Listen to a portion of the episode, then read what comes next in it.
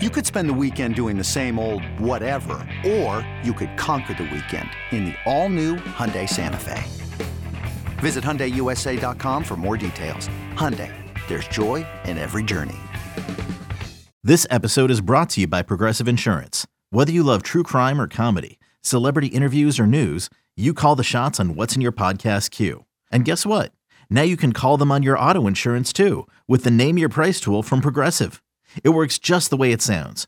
You tell Progressive how much you want to pay for car insurance, and they'll show you coverage options that fit your budget. Get your quote today at progressive.com to join the over 28 million drivers who trust Progressive. Progressive Casualty Insurance Company and Affiliates. Price and coverage match limited by state law. This is the Daily Tip presented by BetMGM. Now, here's Chelsea Messenger and Michael Jenkins. Well, let's get your opinion on a little NBA Tuesday. Game one of the Western Conference Finals tonight. Chelsea Lakers at the Nuggets. Nuggets laying six and a half points. Nuggets minus 250 on the money line. Lakers plus 200. Total sit at 222 and a half. This spread, since we talked about it yesterday, has gone up a point and a half. Open Nuggets minus five. If you're looking to bet the series price on either one of these teams, those numbers have changed as well. The Nuggets are minus 155. The Lakers are plus 125. Yesterday, you asked me, hey, should you take the Nuggets now at minus five? And I didn't have a great answer. And now I feel like I should have taken the Nuggets minus five. you I, just missed it. It's I like that it. commercial with the guy with the dollar on the fishing line. And he's like reeling it in. It's like, you missed it. You were so close. Do you think this number matters? I think that's the question now is do you think this game is decided by 7 points or fewer? Because I still feel like it's going to be the Nuggets in a round because the thing about the Lakers, we talked about this yesterday. They're mm-hmm. kind of like a great pair of white tennis shoes that look amazing when all the things are going right, but the second you step out in the rain, boy, do they look terrible. Because in the yeah. losses this season, this postseason, I should say, the Lakers are averaging uh, losses by 19 points a game. When the Lakers lose, boy, are they losing. So maybe this number doesn't matter. Maybe it doesn't. Maybe you're right. I mean, the Nuggets have been just unbelievable at home this season, and that was one of the sure plays. And of course, there were some losses along the way, but I definitely leaned on the Nuggets as a maker this season at home. I mean, they were unbelievable in the Mile High City, 40 and 7 straight up when playing in Denver. 30, 16, and 1 against the spread at home. Best mark in the league. So when you have to go into Denver, and certainly it's because they're a great team, I think elevation probably has a little bit to do with that as well. So you put those things together, it's hard for me, at least in this game, to make a case for the Lakers. I just think the Nuggets are, well, they are going to be a little bit more well rested. They're at home. They looked incredible. So even at six and a half, I think I would probably lay the points, Chelsea. That's a good point you bring up. The elevation. If any team kind of struggles with, I don't want to say conditioning, they're just kind of an mm-hmm. older bunch. Do you think the altitude has an effect on the Lakers, at least in the first game? Because I yeah. know if you've been to Denver, it takes a second to get used to the elevation because it's the mile high city, of course. It's not like any of these guys have never been to Denver, but still, maybe it plays a factor in this one, especially for a team that had to go the more difficult route. They had to go through the play in. It's been a long road for a Lakers team that almost ran out of gas at the end of the season.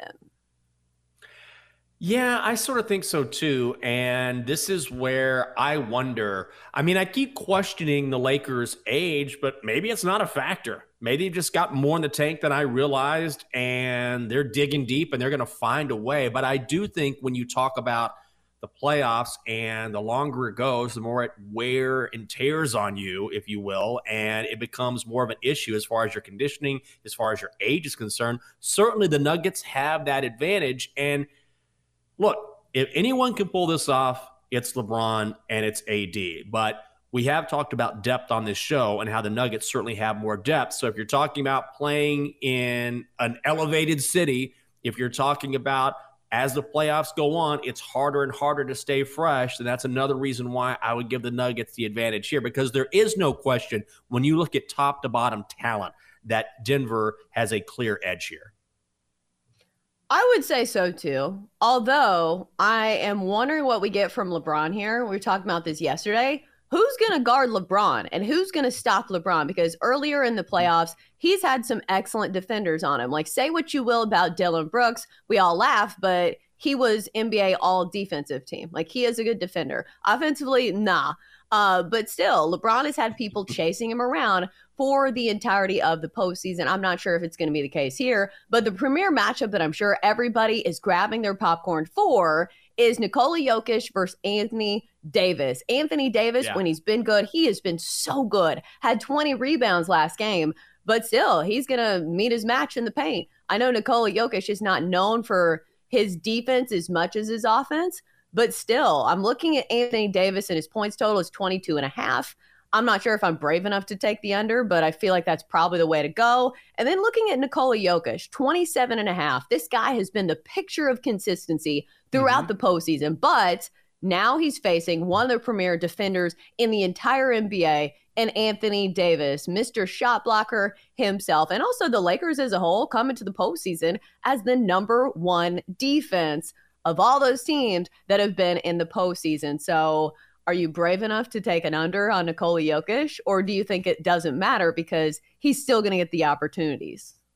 I still think he's going to get his chances. I haven't seen anyone able to slow him down. Unlike Joel Embiid, who completely wilted in the playoffs, averaged 10 less points per game in the playoffs. That's the worst drop off by an MVP in the playoffs in NBA history. Nikola Jokic has just been as unstoppable in the playoffs as he has been during the regular season. And the thing about Jokic, which makes him so special, is that because he can do it all, because he's a triple double machine, this is a guy who, even if you double team him or triple team him or whatever, he will find the open man and make you pay. And that's really what makes him dangerous. It's not the fact that he can score a ton, it's the fact that his game is so well rounded that once you try to stop him in one way, he beats you in others. And there are very few players in the league, and certainly few big men that can do that. I was just looking at his assist prop because I was thinking to myself, okay, if he's going to be covered like um, a tablecloth by Anthony Davis, maybe he's going to dish out some times. Guess what his number is? Nine and a half. The books are, you know, just waiting for Nikola Jokic to have a triple double. That's wild. Nine and a half assists for a big man. That's the number. And it's also juiced to the over. That's crazy. Mm-hmm. Yeah, I don't know.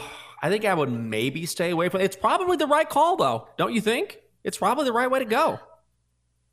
I don't know. It's still juice. Like it's minus 125 for Nikola Jokic to have 10 assists. Like oh that's oh a God. wild number. Like there's got to be something else on the board for you to play. I don't know. I think my overall takeaway on this one is I mm-hmm. like the Nuggets. The spread makes me a little nervous, but mm-hmm. as far as props go, I think I need to see one game to kind of see how these two teams match up because we did see this matchup in the regular season, although the Lakers were a much different team and they mm-hmm. split mm-hmm. the series, I believe, two games uh, apiece. So we'll see how this one goes before I play any props. But for now, it is Nuggets and Nuggets alone. Are we going to take a dive into this total or no? I don't have any well, strong feelings. I have zero strong feelings on the total. But if you have a play, Chelsea, by all means, go no. for it. I I am not a big totals guy, and here I have no idea what to expect. Honestly, 222 and a half. I think maybe I would lean under just because the Lakers defense, I believe, has been better than any other defense. Yeah. Than any other team in the postseason. So based on that alone, you think, okay, maybe I lean to the under because the Lakers maybe aren't getting credit for that. But outside of that little nugget, I don't have a strong opinion on the total. I don't either. I think this one is basically the line where it should be. The mm-hmm. sabotage factor, I think, if you have an over here, is that the Lakers, like I said, when they lose, they're losing big. Like, remember some of those losses against Golden State where it was like 25 mm-hmm. point losses? Like I said, their average margin of loss in the postseason, 19 points. So when they're bad, they're very bad. So maybe that is the sabotage factor in playing a total. Um, but also, you're looking at the number one offense coming into the postseason as well on the Denver side of things. So nobody slowed down Denver just yet. But do we think that the Lakers are a better defensive team than Phoenix and then Minnesota? I think so. Even though the numbers would Yes. say Phoenix was a very good defensive team coming into this one, they didn't have Chris Paul and they didn't have DeAndre Ayton for the last game of that series.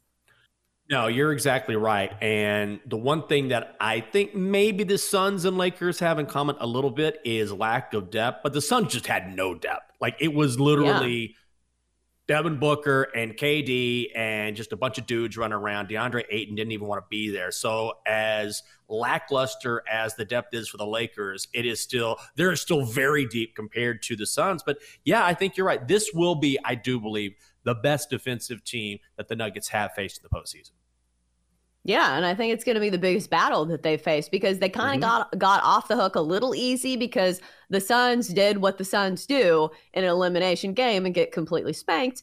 Uh, and also the T Wolves, like nobody thought that they were challenging the Nuggets. So we'll see. Going to be the toughest challenge yet for Denver. Didn't you call Karl-Anthony Towns soft? Was that you that called KAT soft? Was that you, or did I make that? That was Kate, but I agree. Oh, it was Kate. Uh, okay, good. We're all on the same side there. For more, listen to the Daily Tip presented by BetMGM. Weekday mornings from 6 to 9 Eastern on the BetQL network, the Audacy app, or wherever you get your podcasts.